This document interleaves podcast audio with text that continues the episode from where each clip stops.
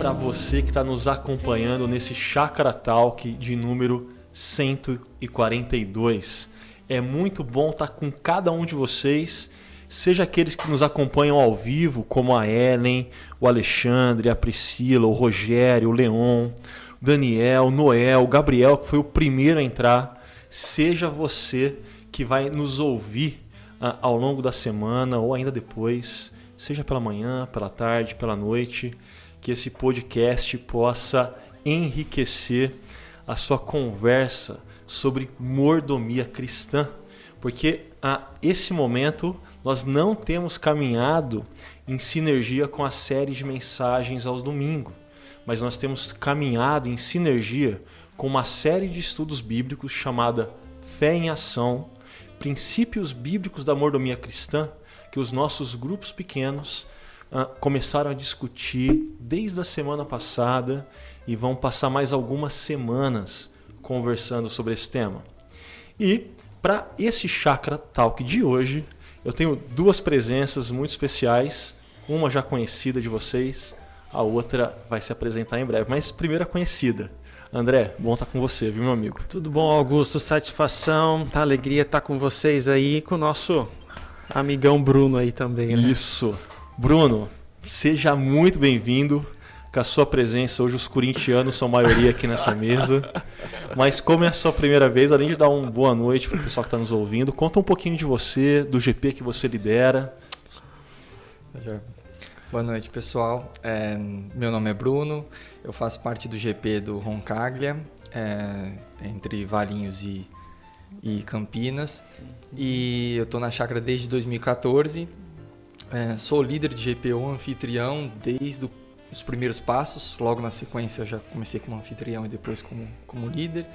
E teve uma lacuna aí entre pandemia e um ano, vai, sabático, vamos dizer assim que eu não participei de, da liderança porque estava aqui ajudando no, em Barão Geraldo. Isso é um pouquinho da minha história aqui na chácara. E, e o GP Roncagra tem uma característica, né? É, uma tem vez que tem mais criança que adulto. Não, não tem vez. São todas as vezes que a gente se reúne, só, só, só as quintas-feiras.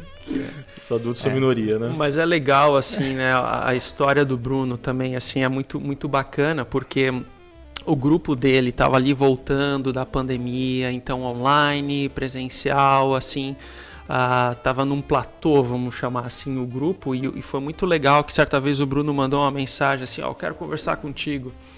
E a gente lá ligou, conversou e, e, ele teve a ideia, assim, partiu dele, da Carla, a esposa também, né? Ó, quem sabe se a gente organizasse o grupo para ter essa cara aí de criança junto, um trabalho com crianças acontecendo, né? Então todo o grupo ali se uniu para fazer presencial, né? Trazendo essa roupagem, essa característica das crianças, assim, né? E o Bruno foi a pessoa que, digamos, né, fez acontecer isso tudo. Então, o Bruno, assim. É nós precisamos de vários Brunos aí é também para fazer os, os, os, grupos pequenos ganharem também mais vida, seja com essa marca e característica de ter crianças ou não, né? Então é muito legal, Bruno, muito legal ter é. você aí. E você é um dos líderes que a gente tem na comunidade dos nossos grupos que a gente é grato a Deus, né? Obrigado, é uma honra estar aqui ouvir tudo isso. A gente fica muito Obrigado. feliz que você topou.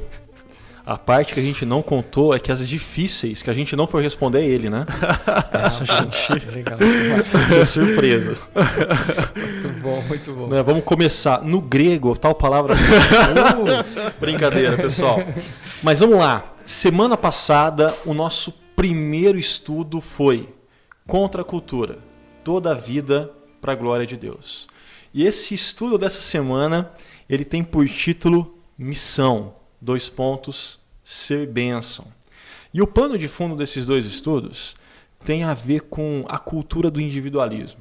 Na semana passada, no outro podcast, o pastor Silas e o pastor Tiago contribuíram aí com as percepções deles acerca desse tema. Mas eu queria ouvir vocês, começando pelo André. Uhum. André, como que você olha para essa cultura do individualismo? É, assim, a gente pode olhar de diferentes prismas, né? E eu nem quero entrar aqui no campo filosófico da coisa, né? Porque, assim, quando se fala de uma cultura individualista, assim, abre o leque para uma reflexão muito ampla do que, que significa né, essa cultura individualista. Mas, assim, no Ocidente nós temos essa marca, né, do individualismo no Oriente ou até mesmo na tradição bíblica eram culturas coletivas, né? Então assim, o erro de um é o erro coletivo da família. A vitória de um é a vitória de todos, o pecado de um é o pecado de todos. Então, por isso que existem esses salmos de lamento, por exemplo, na Bíblia, porque expressam, né, essa, digamos assim, esse clamor, esse lamento coletivo. E no caso do mundo ocidental, tem essa, claro, falando em generalizações, né, tem essa característica mais individualista, né?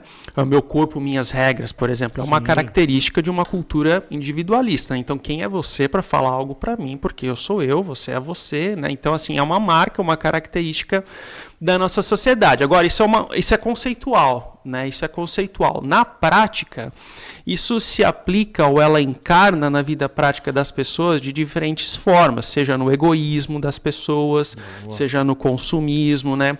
Mas algo que eu tenho refletido recentemente, assim, que é mais característico, assim, de algumas famílias tem a ver com imediatismo, sabe? Por exemplo, um casal de namorados que às vezes pulam etapas, pulam etapas no processo de conhecer um ao outro, aquele tempo de namoro, aquele tempo de noivado, assim, há, há casais assim que se conhecem hoje, né, Bruno, amanhã já estão morando juntos, assim, sabe, é uma questão do tempo de maturação. Então há pessoas, né, esse é um exemplo talvez negativo, mas assim há, há pessoas que, que elas têm vidas assim, porque ou por andam por caminhos tortuosos, porque elas colhem o fruto certo na hora errada. Ou então elas colhem o fruto errado em virtude do imediatismo. Assim. Então, esse tema do imediatismo, assim, da nossa falta de paciência nas coisas, é algo que eu tenho pensado assim ultimamente e eu acho eu creio que é fruto aí dessa nossa cultura mais individualista sabe de não conseguir olhar também para o outro ah, enfim eu não, acho que o papo certeza. vai longe é, eu, eu, lembro quando eu comecei a namorar lá atrás né e, e meus pais falavam ó tá aqui o ritmo exato e aí é, meu eles são casados há tantos anos. Foi que falar com o pai da Tali também? Também. Aí, Nossa, ó, passei assim. nervoso, né? Aí, ó. Bom Mas menino. assim, é... Mas hoje ele gosta demais de mim. Tava domingo lá na comunidade, ficou todo feliz que eu servi um cafezinho para ele, né? E tu, Bruno, também foi falar com o pai? Ah, como é que foi? É, aí? No caso ali, eu fui falar com a mãe. Ali, ah, é, então... No caso, era, era a mãe ali. O o pedestal do negócio. Foi meio complicado. Mas é... eu não posso reclamar, porque foram dois anos de namoro ali e já, a gente já partiu pro casamento. Eu, namoros mas, assertivos. Mas né? é um então... exemplo simples que tem a ver com, meu, eu não tomo decisão sozinho. Exato. Eu, eu, preciso, eu faço parte de uma família, eu estou parte de um contexto coletivo uhum. que eu, eu, preciso respeitar os processos, eu preciso ouvir. E isso vai me colocar fora do imediatismo, numa posição de respeitar tempo. Isso eu acho que é um ponto uhum, importante. Uhum. Mas te ouvindo, você falou dos salmos de lamento. E uma das coisas que eu gosto muito nos salmos é que fica muito clara essa questão comunitária, uhum. mas também pessoal. Exato. Então, assim, você tem salmos que vai estar tá lá o salmista, Deus meu, Deus meu. Mas aí tem horas que ele vai romper, porque o nosso Deus é soberano sobre Israel. Uhum, uhum. Né? Então, ah, essas duas expressões, elas existem na teologia bíblica. A nossa cultura não é que ela privilegia o pessoal em detrimento do comunitário. Ela tornou o comunitário inexistente é. e tornou o pessoal individual. É, é, um movimento a mais, né? Mas uhum. aqui volta para a esfera conceitual. Exato. Mas Bruno, quero ouvir você também. Você como líder de grupo pequeno, pai de família, inserido aí no dia a dia. Como que você vê esse negócio do individualismo? É, Olhando até pelo lado da cultura, assim, no Brasil, do individualismo, se, se você é o primeiro, você é o melhor. Uhum. Se você é o segundo, você não é ninguém. Isso, é. boa. Então, o que acontece é que nós não valorizamos quem chega em segundo, quem chega em terceiro, quem conseguiu ir lá e se classificou para uma dada competição. Então, isso acaba fazendo com que a gente não pense mais no todo. Uhum. É, você olha só para o indivíduo e só dá valor para ele se ele chegou em primeiro. Se ele perdeu, não vale de nada. Se ele não fez o gol na final do campeonato, não vale. Ele não foi suficiente. Uhum, uhum. Então, ele não foi o melhor. Ah, mas também, ah, pô, mas tinha ali, tava fácil, né? Sempre rola esse tipo de, é, de preconceito. Então, E no GP, por exemplo, né, a gente estava brincando, mas eu tenho três filhos, sou casado há uns 12 anos, e no GP realmente tem algumas crianças a mais. Lá a gente já fez, as contas são 12 adultos para uma média de 13 a 15 crianças. Então a gente faz um apoio kids lá. E um dos uhum. desafios, por exemplo, com o nosso GP que a gente é, tenta estruturar é como é que a gente vai conseguir ter um ambiente que nós adultos podemos ter um relacionamento com Deus individual aqui entre nós, como corpo de Cristo, e os nossos filhos também podem ter isso com os amigos deles. Boa. Alguém precisa se dedicar. Uhum. E é toda semana. É. O pastor está lá pregando todo domingo, o líder de GP está lá toda terça, ou toda quarta, ou toda quinta. Exato. E se você inventa de fazer um grupo com crianças e tem um bando de maluco que foi junto e está indo toda quinta-feira, como é o nosso grupo, precisa ter gente. E essas, então, nosso desafio é quando que você vai sair é, da inércia, né? Quando que você vai deixar o seu, o seu castelo, a sua família, o seu cuidado às vezes com o seu marido ou com a sua esposa, com o seu filho, você vai estar lá para se dedicar por uma outra criança, por exemplo, uhum. que também faz parte. Como é que a gente pode fazer isso? É um desafio muito grande. Né? Então, assim, ah. Desmoronando castelos e construindo reino. Cara, e, é e coisa... sensacional você falar isso, porque assim, mostra essa questão comunitária que está presente no dia a dia, mas como que o espaço do grupo pequeno, o espaço da vida da igreja comunitário, ele demanda da gente romper com esse, essa postura individualista. Assim, meu, você não está sozinho. As coisas não funcionam para o seu prazer. Aqui não é um lugar para você ser mimado numa zona de conforto. Não. Aqui é um espaço de convivência, aonde você tem que se doar. Se doar semana após semana, repetidas vezes, perseverando nesse movimento da relação, de se entregar, de servir. Mas e... é aí que Deus abençoa também, né? Até é o tema. Sim. Mas assim, é justamente na entrega que Deus também traz as suas bênçãos. Eu acho que eu creio né, nisso, que, que, que, Deus nos abençoa de formas especiais quando nós nos entregamos também ao outro, em serviço do outro. Né? Então, assim, um ponto, né, tomando como ponto de partida o grupo pequeno do Bruno, então eles têm esse cuidado de que ah, os filhos tenham também o momento deles. Então, isso também é uma contracultura a esse nosso modelo individualista, né? porque as crianças elas estão crescendo ali, acompanhando é, estão aprendendo a viver em comunidade logo de criança, logo de pequeno. Então isso, isso é muito bonito e eu tenho certeza que Deus também abençoa, Deus traz a sua, a sua graça, o seu amor. E assim, talvez, não, tenho certeza, né, que os filhos do Bruno e das outras, né, dos participantes do grupo pequeno, eles não vão lembrar do que foi falado no Chácara Kids no dia tal. Talvez eles não vão se lembrar do conteúdo que foi falado em determinado momento, mas eles vão se lembrar sim, porque isso é construção de memórias dos dias em que lá na quinta-feira, né, quando vocês se reúnem, é, tinha as outras crianças e eles brincavam. Então, assim, essa construção de memórias, isso é muito bonito. E Deus trabalha, Deus atua, né? E traz bênçãos também para os pais, para a igreja como um todo, né?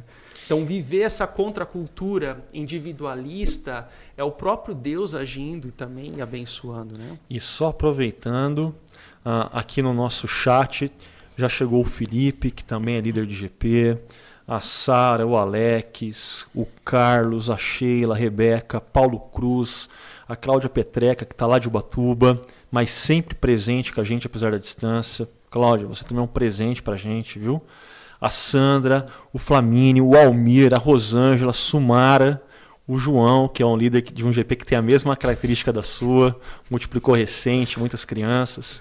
E, e você que está no chat, lembra que esse espaço também é de vocês. Podem colocar suas contribuições, fazerem as suas perguntas, ok? Ah, a participação de vocês enriquece essa nossa conversa em volta da mesa nesse Chakra Talk.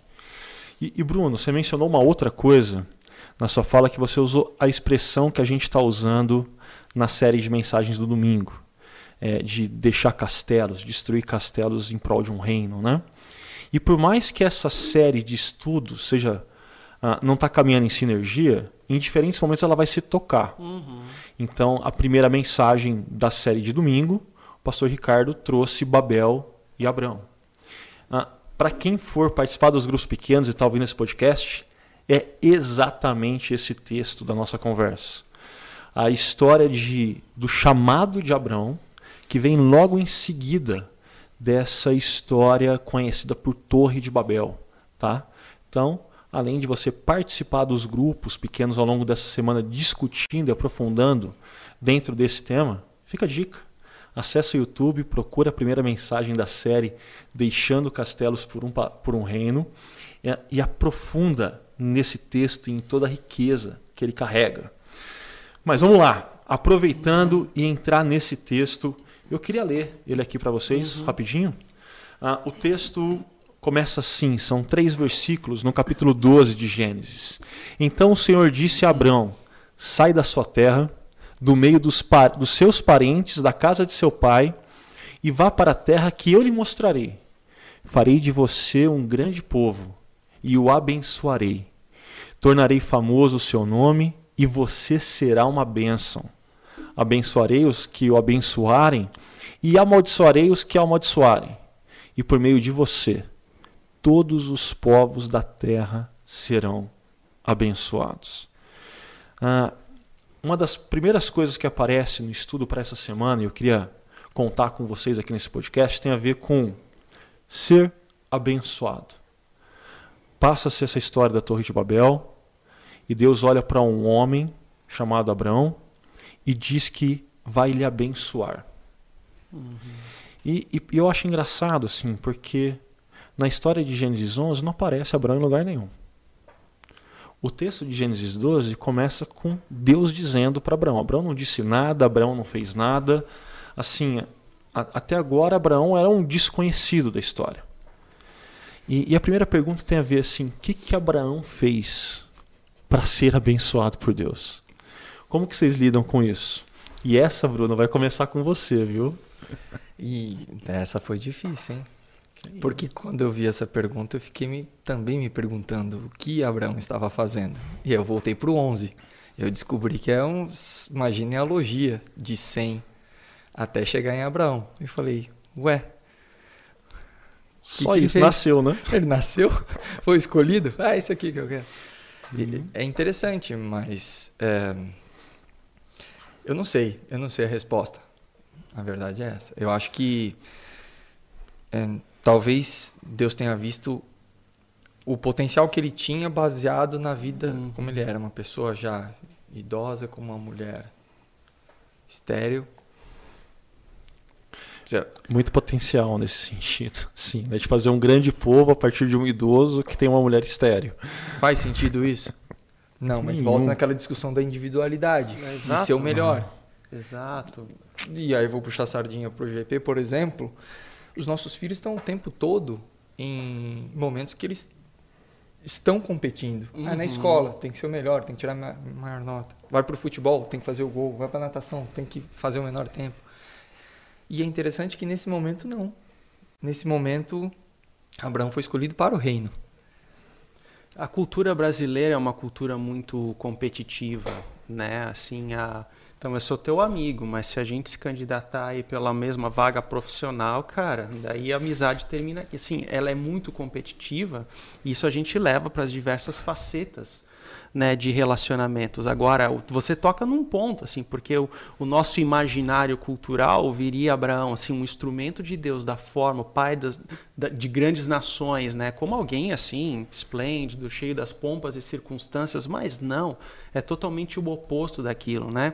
Então, assim, é a graça de Deus é o amor de Deus, né? E um pouquinho antes, né, de Gênesis 12, ali no, uh, em Gênesis 11, 29, ali fala dessa genealogia de Abraão, vamos falar assim, né? Porque ele já era uh, filho de Terá, né? Esse era o pai de Abraão e eles já estavam em viagem para Ur dos Cadeus. Então, quando acontece Gênesis 12, eles já estão a caminho da terra, né? Então, assim, o que é interessante perceber, porque Abraão ali ele também entra naquilo que a gente estava falando antes. Ele não foi individualista, mas ele estava submisso a seu pai que ainda era vivo. Somente depois que o pai ele vem a falecer no, na viagem, né? Então ali ao final do capítulo 11 de Gênesis e o início do capítulo 12, assim. Então assim, havia e, e, a mudança, né? Na mudança não era uma mudança meramente eu me mudando, vou pegar minha mochila, né? Ser um mochileiro pelo mundo, não. Era uma família, era toda uma prole, era assim animais, né? Então assim havia toda uma complexidade, mas ele foi obediente ao chamado de Deus. Então assim isso é graça. O que que ele fez para merecer isso? Nada. Ele não fez nada para merecer isso. Isso é graça de Deus. Né? Então a graça é justamente esse, esse ponto que a gente não consegue explicar o porquê da coisa. Eu não sei porque eu fui chamado pela graça de Deus. Assim, o que, que eu tinha para oferecer para Deus? Nada. Nada. Mas a graça é justamente isso. É a gente reconhecer que a gente não tem nada para oferecer para Deus, mas Ele nos alcança mesmo assim. Agora, hein? claro, isso a gente já vai entrar daqui a pouco em resposta a esse amor, a essa graça, nós servimos Ele com alegria, né? Mas assim, pensando nessa nesse privilégio, né? Essa palavra, o privilégio, cara, a gente não, nós não somos merecedores e Ele nos chama pela Sua graça, né? Isso é amor, é graça. E graça é a palavra que a gente tem que guardar na mente, no coração, quando a gente pensa questões assim: por que Deus me escolheu? Por que que Deus manifesta amor, cuidado para comigo, para com a minha família. Graça. Essa é a palavra. Uhum. Mas tem um detalhe desse texto que assim que na nossa conversa me veio à mente. A nossa cultura é individualista, mas a do antigo Oriente Exato. não, comunitária. Uhum. E aí para e pensa, Abraão está sendo chamado por Deus para romper com uma comunidade. Uhum. E ele está sendo desafiado pra, por Deus para romper com uma comunidade, com a família dele, uh, num chamado improvável, numa promessa improvável. Porque assim, uma coisa é ele saber que ele é jovem, que a esposa é fértil, e ele já tem três moleque lá correndo, jogando bola. E, e, tem mais um encaminhado, e ele fala, ah, dá para fazer mais um time inteiro ainda. Uhum. Assim, eu posso romper com a minha família, eu vou criar a minha. Uhum. E, ele está rompendo com a família, e, e, se ele for olhar racionalmente, ele fala, eu, eu não tenho condição de criar a minha. Mas assim, Deus está fazendo uma promessa improvável. E ele confia nessa promessa improvável. É, eu acho sensacional, aqui a gente leu até o versículo 3, mas o versículo 4 diz o seguinte: Partiu Abraão conforme ordenara o Senhor. É. Assim, ele é chamado por graça, mas a resposta à graça de Deus é obediência. Uhum. Mesmo uma obediência diante de uma promessa improvável, que faz com que ele rompa com a cultura vigente. E se naquela ocasião a, a, ruptura de Abraão tem a ver com essa cultura mais comunitária, para que ele confie na comunidade que Deus está construindo, gente, para nós hoje, ouvir a graça, ser alcançado pela graça, a gente rompe com uma cultura, com a cultura do individualismo. Uhum. A gente é inserido numa comunidade, na comunidade do reino de Deus. Né? E essas coisas começam a aparecer em Gênesis 12. E, e é de uma riqueza muito grande. Mas, quando a gente pensa em graça, aqui vai uma outra pergunta para vocês, uhum. uh, tem muito a ver com nós não fizemos nada, nós não tínhamos nada em nós mesmos para que Deus nos salvasse. Mas, ao mesmo tempo, a gente vê em diversos textos bíblicos, assim como a gente viu esse último domingo na história de José, que assim, à medida que José, assim como outros homens e mulheres ao longo da história bíblica, ah, obedeciam a Deus, agiam em conformidade com os princípios e valores de Deus, Deus ia lá e abençoava. Ah, existe algum tipo de contradição nisso, na opinião de vocês? Não. Como que a gente pode harmonizar isso? Uhum. Deus nos alcança por graça, mas nos nossos trabalhos, nas nossas casas, no dia a dia, ah, nós precisamos também responder a essa graça de tal forma que Deus mais uma vez vai lá e continua fazendo isso, fazendo a gente ser abençoado. André, começar com você essa aí, já que é facinho. É, há uma distinção aqui a ser feita, né? A primeira delas é que Deus nos chama pela graça, ponto, né? Então, isso é a graça, né, passiva, digamos assim. Deus nos chama pela graça. Agora, a palavrinha aqui, em resposta a esse amor, em resposta a essa graça, em resposta a esse chamado, a todo um processo de Deus agindo em nós, onde nós somos chamados a ser um pai diferente, um marido diferente, um funcionário diferente, um gestor diferente, um cidadão pessoal, seja na esfera profissional. A vida ela é tomada por decisões e algumas decisões elas precisam ser tomadas de decisões rápidas, Outras não, uma, uma mudança para uma outra cidade, por exemplo, um movimento profissional. Isso demanda você pausar, parar, refletir, entender qual é o caminho de Deus, entender quais são os meus sonhos, entender quais são assim os sonhos de Deus para nós e entender isso tudo, essa, essa intimidade não muitas vezes não acontece assim do dia para a noite. É uma é um, é um processo muitas vezes árduo assim. Eu já eu já me vi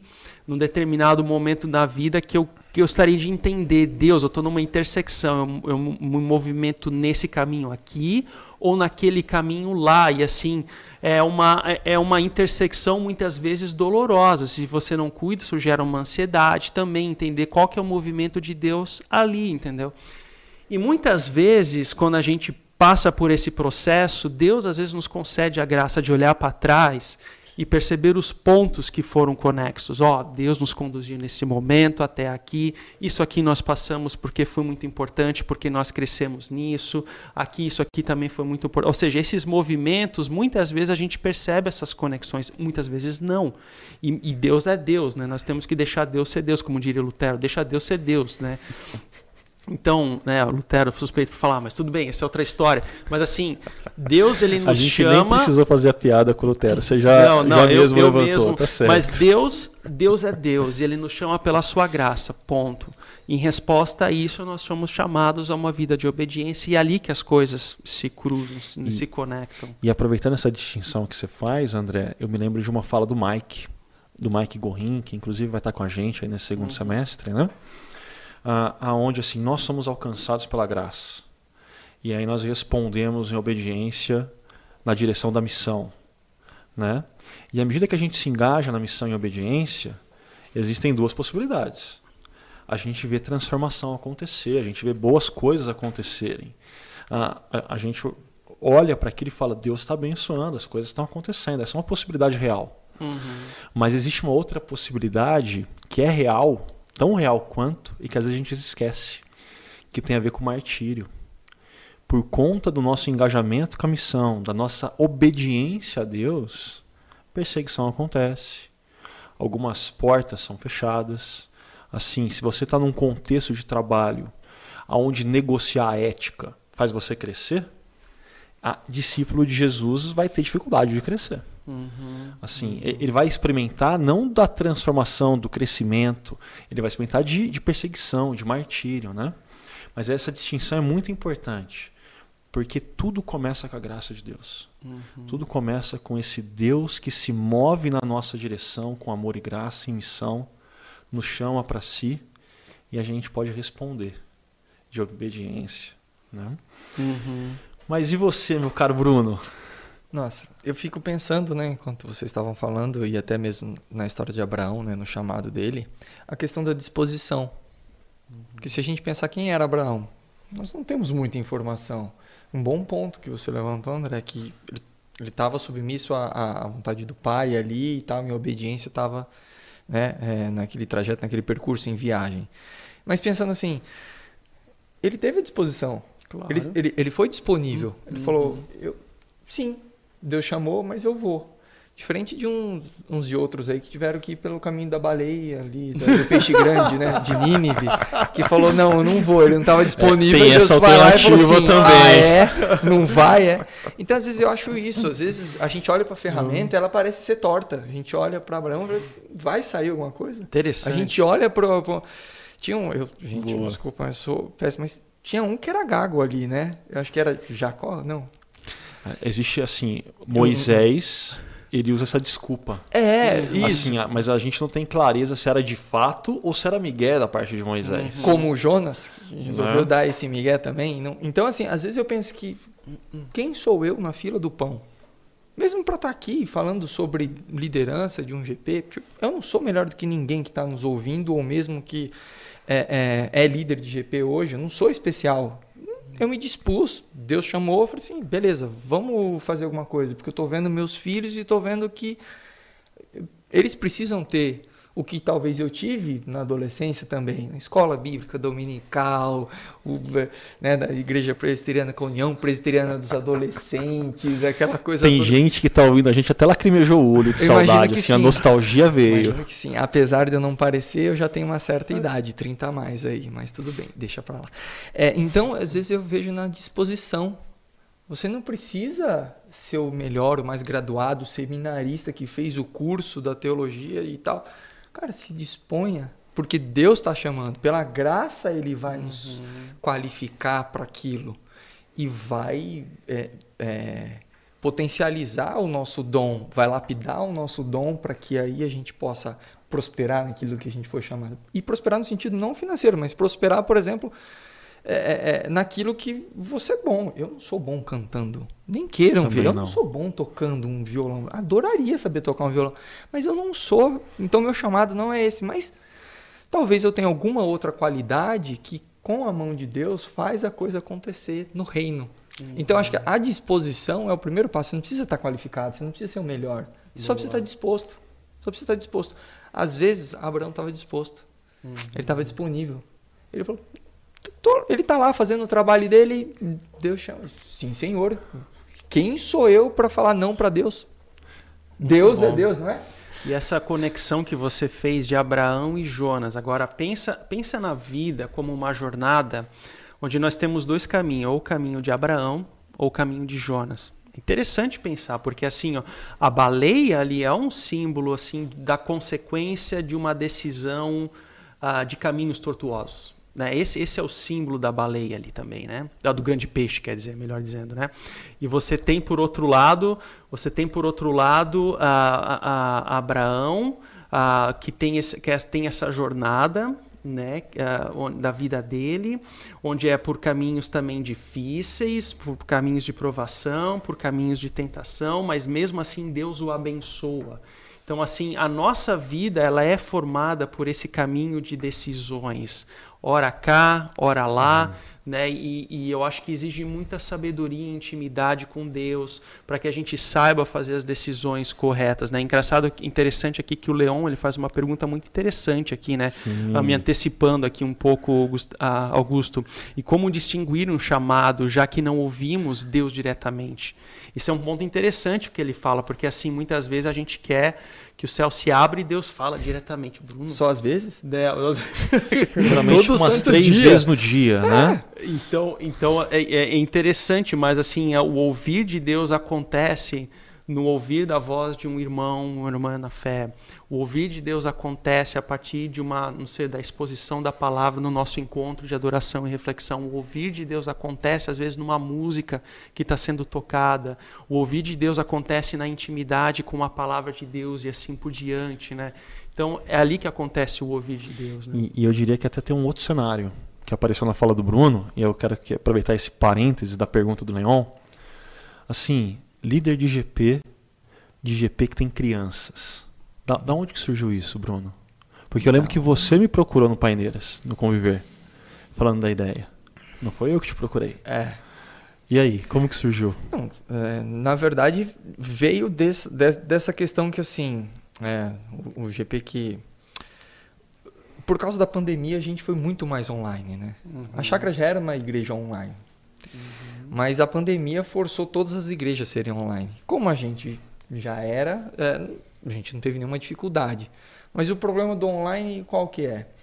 É o conforto, né? Então você fica no conforto da sua casa, dos seus sofás. é, às vezes você pega alguma coisa para comer enquanto está acontecendo o GP. Mas como é que você tem criança participa de um GP online? Ou Difícil. colocando para dormir, Uhum. ou um dos dois, do, do cônjuge, tem que cuidar da criança. E isso começou a me incomodar. Então, eh, não tem como, não, não faz sentido eu, como um cristão, ou um pai de família, ou um líder da minha família, simplesmente virar e falar assim: não, beleza, vamos colocar as crianças para dormir, ou então, Carla, vai lá cuidar das crianças, ou eu vou cuidar das crianças e você vai para o GP. Que reino é esse? Não, não faz sentido. Então, eh, me- meus filhos vão, vão aprender o que que é viver em comunidade? Só ir no domingo, num culto, eh, frequentar o Chakra Kids e tal, dançar, cantar, mas como é que eles veem a, interação dos pais, o relacionamento dos pais com, com, com Deus também? Uhum. Então surgiu dessa inquietação de ver que meus filhos estavam tendo grande, é, é, grande parte do tempo deles é, é, em sociedade com outras crianças, mas que não necessariamente eram cristãs. É na escola, é no clube, é na aula de futebol, é e na igreja. E os amigos, vamos dizer assim, vai, os amigos da igreja. Uhum. E, e, esse convívio. Então isso começou a me inquietar um pouco, porque a gente não conseguia participar do GP quando a gente queria, porque tinha as crianças, e aí? É aí que a gente começou a tentar é, é, fazer isso de uma coisa só. Fazer um GP Boa. que pudesse Muito ter legal. isso. Então, Nessa, para tentar fechar esse parênteses e sistematizar uma resposta aqui para o Leon, eu iria que, como o André disse, existem disciplinas espirituais que são ordinárias, que são meios que Deus utiliza para falar ao nosso coração, para nos desafiar, para nos chamar na direção da missão seja num contexto de grupo pequeno, seja no contexto do nosso encontro de domingo, seja numa conversa, tomando um café com um dos pastores, um com alguém mais maduro no contexto da comunidade. Ou, como o Bruno trouxe, quando você percebe uma necessidade. Ele percebeu uma necessidade que tinha a ver com a família dele, mas que não era só da família dele, era de outras. E aí você se dispõe, não só pela sua, mas pela de outros. Uhum. E aí que a gente, à medida que vai caminhando com Deus, a gente vai percebendo aonde estava chamado, aonde estavam os dons que Ele estava dando. Então, se você está esperando algum tipo de clareza para se engajar em alguma área na, de serviço na comunidade cristã, ah, não faz isso não. Se engaja, percebe onde tem uma necessidade, vai e ao longo do caminho você vai ganhando essa clareza dos dons que Deus te deu e de quais lugares Deus quer que você esteja. Mas André, eu vi que você ficou empolgado com alguma coisa nesse tema ainda, ou foi impressão aqui? Posso seguir? Pode, pode, então, manda Beleza, bala. vamos lá, vamos lá. Porque André, você também, ah não, antes de pegar esse seu ponto aqui, ó, uhum. contribuições que estão chegando no chat. O Almir Pesolo ah, nessa questão de escolha de Deus por Abraão, da graça de Deus, uhum. ele se recorda de uma afirmação do Brennan Manning, um padre católico, né? Sim. Deus tem um único posicionamento incansável em relação a nós. Ele nos ama. Ponto. Ou ainda a Cristiane Mazotti, Mazottini, que assim, ela resumiu uma das coisas que você disse, Bruno. O Senhor nos chama pela graça e não temos nada para oferecer mas o Senhor nos dá dons e talentos para que possamos oferecer nos pés da cruz. Boa. E como a gente conversou na semana passada de viver para a glória de Deus, assim, viver para a glória de Deus tem a ver com viver para os outros. Colocar dons e talentos no pés da cruz tem a ver com colocar eles em serviço para o outro. Né? Uhum. Ah, e aqui, a Dissimar, eu acho que eu pronunciei correto, ela está dizendo que nos lembrando o texto bíblico que Deus não escolhe os capacitados, mas capacita os escolhidos. Né? Uhum. E, e, nesse sentido, eu quero retomar aqui uma fala do pastor André, antes da gente seguir na, nos vários pontos que a gente tem de conversa, mas você falou de um caminho é Abraão e um caminho é Jonas. É. Mas uh, eu ouvi isso pela primeira vez do Ricardo, mas depois eu ouvi isso no Christopher White, no Leslie Newby e tantos outros autores. Uhum não dá para ler Gênesis 12 sem ler Gênesis 11. Uhum. Porque o que a gente tem de dois caminhos a escolher ali tem a ver com o caminho Babel ou o caminho projeto de Deus. Né? A gente tem essas duas possibilidades. Você trouxe Jonas e Abraão, mas olhando para mas é o mesmo paralelo texto, é esse né? mesmo paralelo né uhum. então eu, eu, queria conversar mais eu queria ouvir mais de vocês acerca disso e aí gente uh, no nosso dia a dia, como que esses dois caminhos se apresentam geralmente? E como que a gente discerne? O individualismo, né? Interessante na, na própria. Bíblia, né? Assim, essa ah, escrito numa cultura coletiva, você vendo assim essa característica, ah, essa antecipação daquilo que nós vivemos no individualismo. É, é que se a gente for hoje, fazer né? uma etimologia do indivíduo, for puxando, né, historicamente, a gente chega em Gênesis 3, né? Exato, exato. Então, Sim, é fruto do Gênesis 3 e, e, da queda do ser humano. Mas assim, uh, eu não acho que que essa crise que nós enfrentamos, né, essa, essa tensão, vamos dizer assim, não é uma tensão pontual, mas é uma tensão diária, né, uma tensão diária, uma tentação diária, onde que sempre nós temos que vencer o velho homem, onde sempre de novo nós temos que reconhecer o nosso pecado, onde sempre de novo nós temos que compreender e que, que Deus ele tem planos na nossa vida, mas eu quero antecipar, eu quero o imediatismo que eu falava anteriormente, eu quero antecipar processos.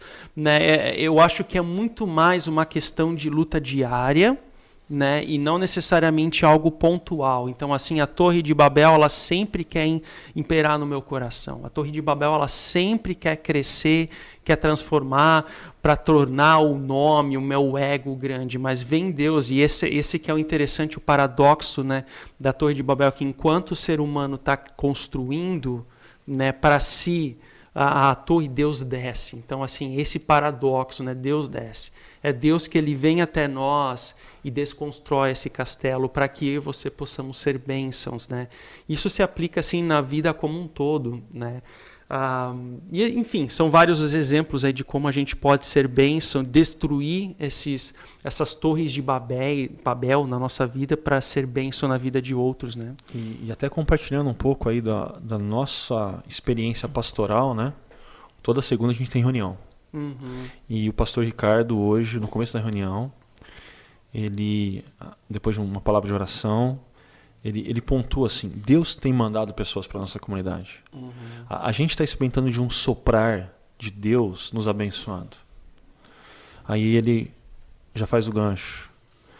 Mas a gente tem que tomar cuidado para a gente não confundir o que é voz de Deus com projetos pessoais próprios a gente não está querendo sonhar a chácara que está experimentando dessas bênçãos de pessoas chegando.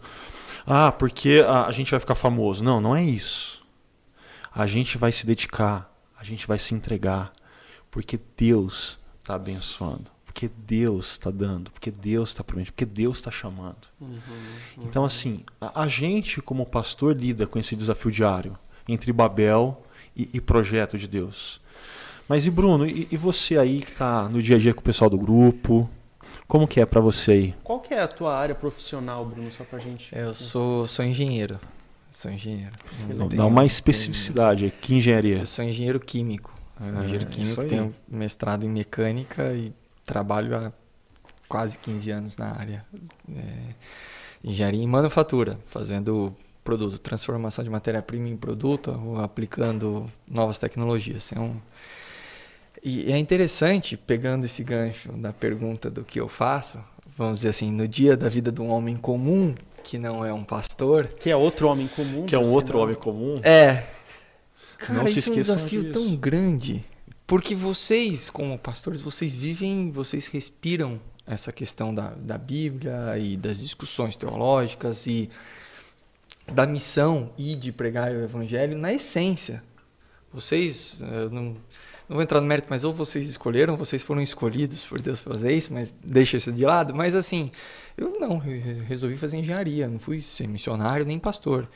Então, assim, para a grande esmagadora maioria das pessoas que frequentam uma igreja, a nossa dificuldade muitas vezes é viver essa decisão no dia a dia. Boa. E o que eu fico pensando é justamente por causa de relacionamento. Porque quando você vem para a igreja, você está lá na igreja. Você está compartimentalizado ali na igreja. Ah, quinta-feira estou indo para o GP. Ah, que legal. Lá no GP é compartimentalizado. Estou indo trabalhar. Preciso ser o melhor funcionário, com excelência, performance, entregar resultado para a companhia. Para eu ser um cara promovido, para eu ser visto, para as pessoas olharem e falarem que eu tenho um bom testemunho. Então, é, aonde você vai, você se cobra pela individualidade, pela performance e tal. E aonde ficou você ser cristão? Uhum. Aonde ficou você estar no reino, no seu trabalho? Isso a gente tem tentado levar para o GP, essa, esse tipo de discussão, porque todo mundo também trabalha num trabalho secular. Uhum. é. Então, assim, é, é um desafio, porque na verdade eu acho que isso parte do relacionamento com Deus. Se você está se relacionando com Deus, se você está ali é, se relacionando dentro da comunidade, num grupo menor, que você tem essa oportunidade de se relacionar e viver de fato é, é, uma comunidade cristã ali dentro de um grupo pequeno, por exemplo, faz com que você tenha uma relação mais próxima de Deus e quando você for para o trabalho, as suas atitudes refletem lá. Vão refletir. Isso. Não vai ser aquela coisa forçada, aquela coisa clichê, aquela coisa que é regra, que é dez mandamentos e se você fez está tudo errado, entende? Então assim, Sim. trazer essa é, é, ter esse relacionamento com Deus, acho que faz a gente ter um, um resultado diferente, uma consequência ser diferente. E é, e é muito difícil isso. Porque no nosso dia a dia, a gente não está lá pensando que vai, vamos ter uma reunião na segunda-feira com o pastor Ricardo. A gente Começa vai- orando, né? É, e aí tem o pastor orando. mais experiente lembrando dos desafios de perceber Deus. de um pastor mais novo que começou agora, o pastor está lá há 40 anos, ele, olha, eu já passei por essa dificuldade, aconteceu um caso assim. Não, a gente está lá no dia a dia tentando, vai, ganhar o pão e...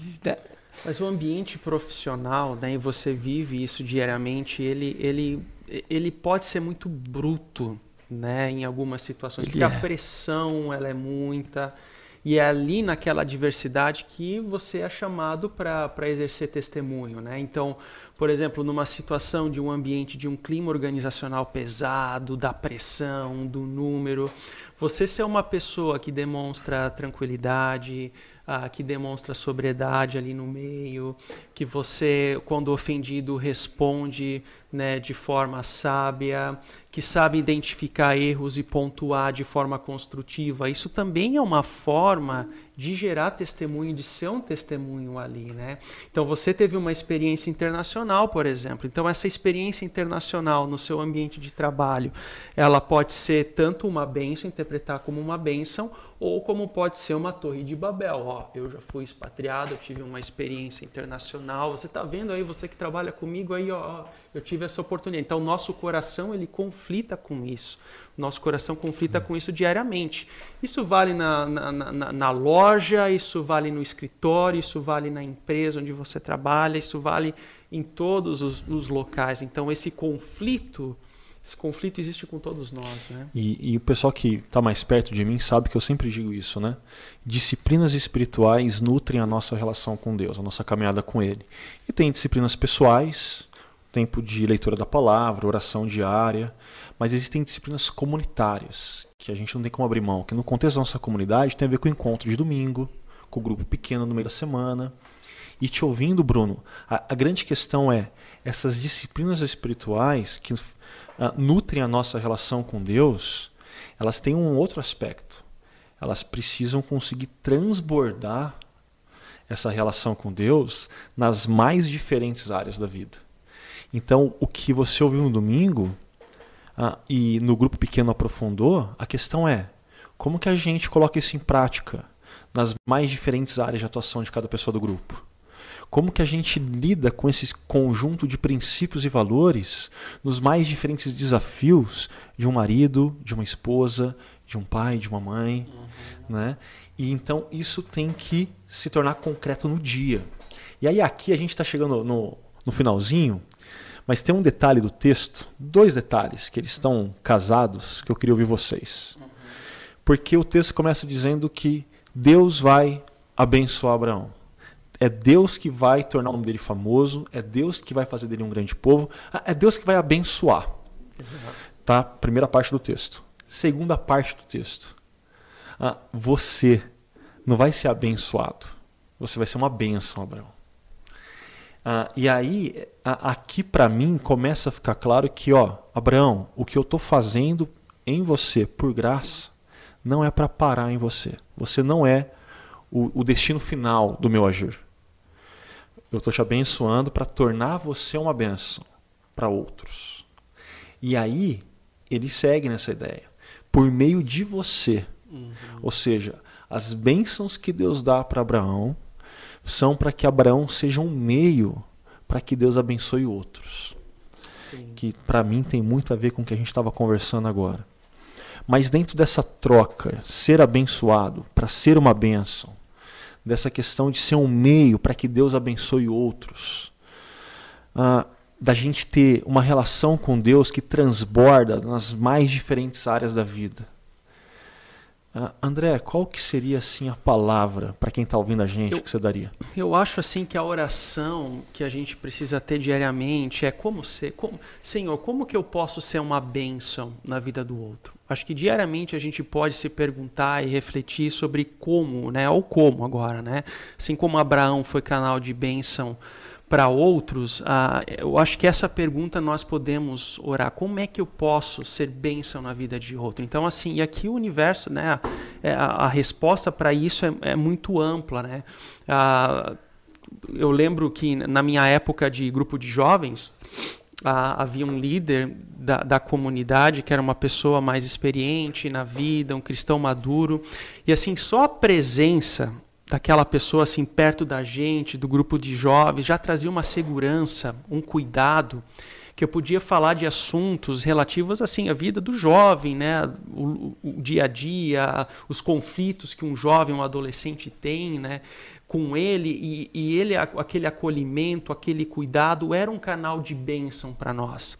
Há pessoas que elas são hospitaleiras e assim aquele e, e, ser hospitaleiro numa cultura como hoje é também ser um canal de bênção. Há, há pessoas que têm palavras de sabedoria e aquelas palavras de sabedoria são também canal de bênção na vida de outros e assim por diante, né? Eu, eu acho que é, a resposta ela é muito ampla, mas algo que eu tenho refletido recentemente são pessoas assim que já partiram, né? Já partiram e o legado delas é bênção na vida de outros. Há uma família na nossa comunidade que perdeu o filho muito recente, assim, jovem, né? Então, assim, aquela tristeza onde nós não sabemos responder o porquê daquilo. Nós não temos a resposta do porquê de uma perda iminente de um, de um jovem, né? Mas o legado que aquele jovem deixou na família como um todo, da intimidade, do convívio de, com Deus, está abençoando gerações daquela família. Eu conheci uma, um, uma igreja que tem um trabalho muito forte com o ministério de adoção. A esposa do pastor, ela tinha um coração muito grande para adoção. Assim, ela sempre teve o desejo, então eles adotaram uma criança e, e, teve aquele, aquela paixão pela adoção. Nos Estados Unidos são 400 mil crianças que moram em, em casas, né? Então, assim, você precisa ter um olhar para aquilo, né? De como como servir nesse contexto. E ela veio a falecer, assim, de uma forma bruta, né? E o legado que ela deixa naquela comunidade é todo um ministério, assim, que se formou daquilo de capacitação, de até investimento financeiro para famílias que têm esse chamado para adoção. E assim é um ministério fantástico, como um legado. É a bênção que a pessoa deixa como um legado. E assim por diante. E, não se trata de ser coisas grandiosas, sabe? Como o Bruno estava falando assim, ou como tem, teve um comentário de que Deus, ele nos chama e ele atua através de nós, através das nossas falhas, através das nossas limitações e ali nós podemos ser canal de bênção né, na vida de outros. Então, acho que esse é o ponto, é a oração de como. Como, Senhor, eu posso ser uma bênção na vida do outro. Né? Boa. E aproveitar que o Bruno está com a gente, e nessa questão do como, queria fazer duas perguntas em uma para você, Bruno, para a gente fechar essa conversa aqui. Hum. Como você tem feito para ser uma bênção para os outros? Primeiro, no seu ambiente de trabalho. E segundo, no contexto do seu grupo pequeno? Difícil, pode passar para o André. Não, o Adolfo André já foi, a vez dele já, ele já usou é, direitinho, agora é a sua. É, pode não. Eu acho que passa pelo, por aquilo que eu tinha comentado um pouco antes sobre uh, a questão relacional, assim, com Deus. Né? Eu acho que olhando para o trabalho, por exemplo. Então, assim, no trabalho você tem uma, uma visão de mundo totalmente deturpada e distorcida Uhum. É uma visão de castelo, de opressão. Isso. Não é uma visão de reino. E como você vai trabalhar performando, sendo uma pessoa excelente no que faz, não que eu seja, mas estou falando, um cristão deve se dispor a ser Sim, excelente. Perfeito. Perfeito.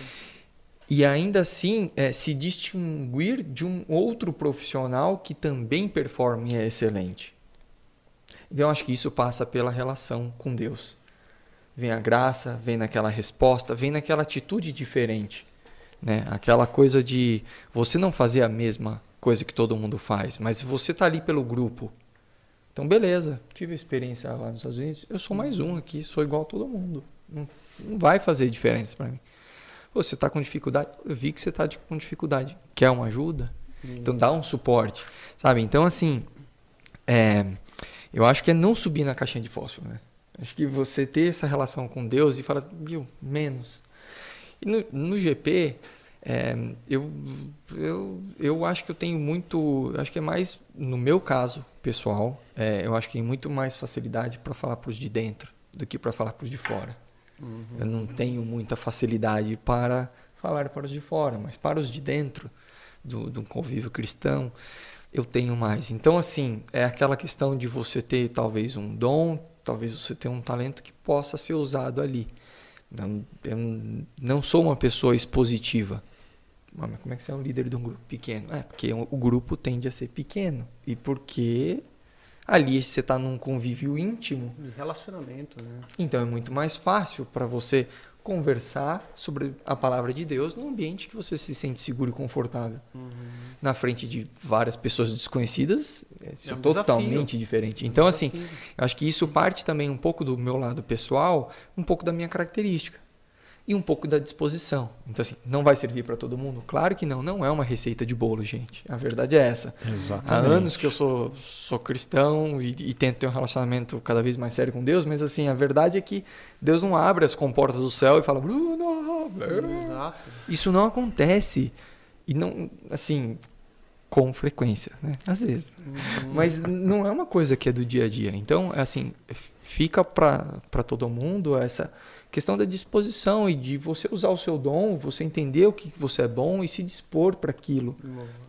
Tentar potencializar. Eu acho que é isso que eu poderia, sei lá, agregar assim, nesse comentário final. Não, muito bom. Porque esse para abençoar, esse propósito, né? É, da gente ser bênção para o outro, demanda da gente essa disposição inicial. A gente obedecer a Deus, se colocando a serviço, colocando dons e talentos para servir outros.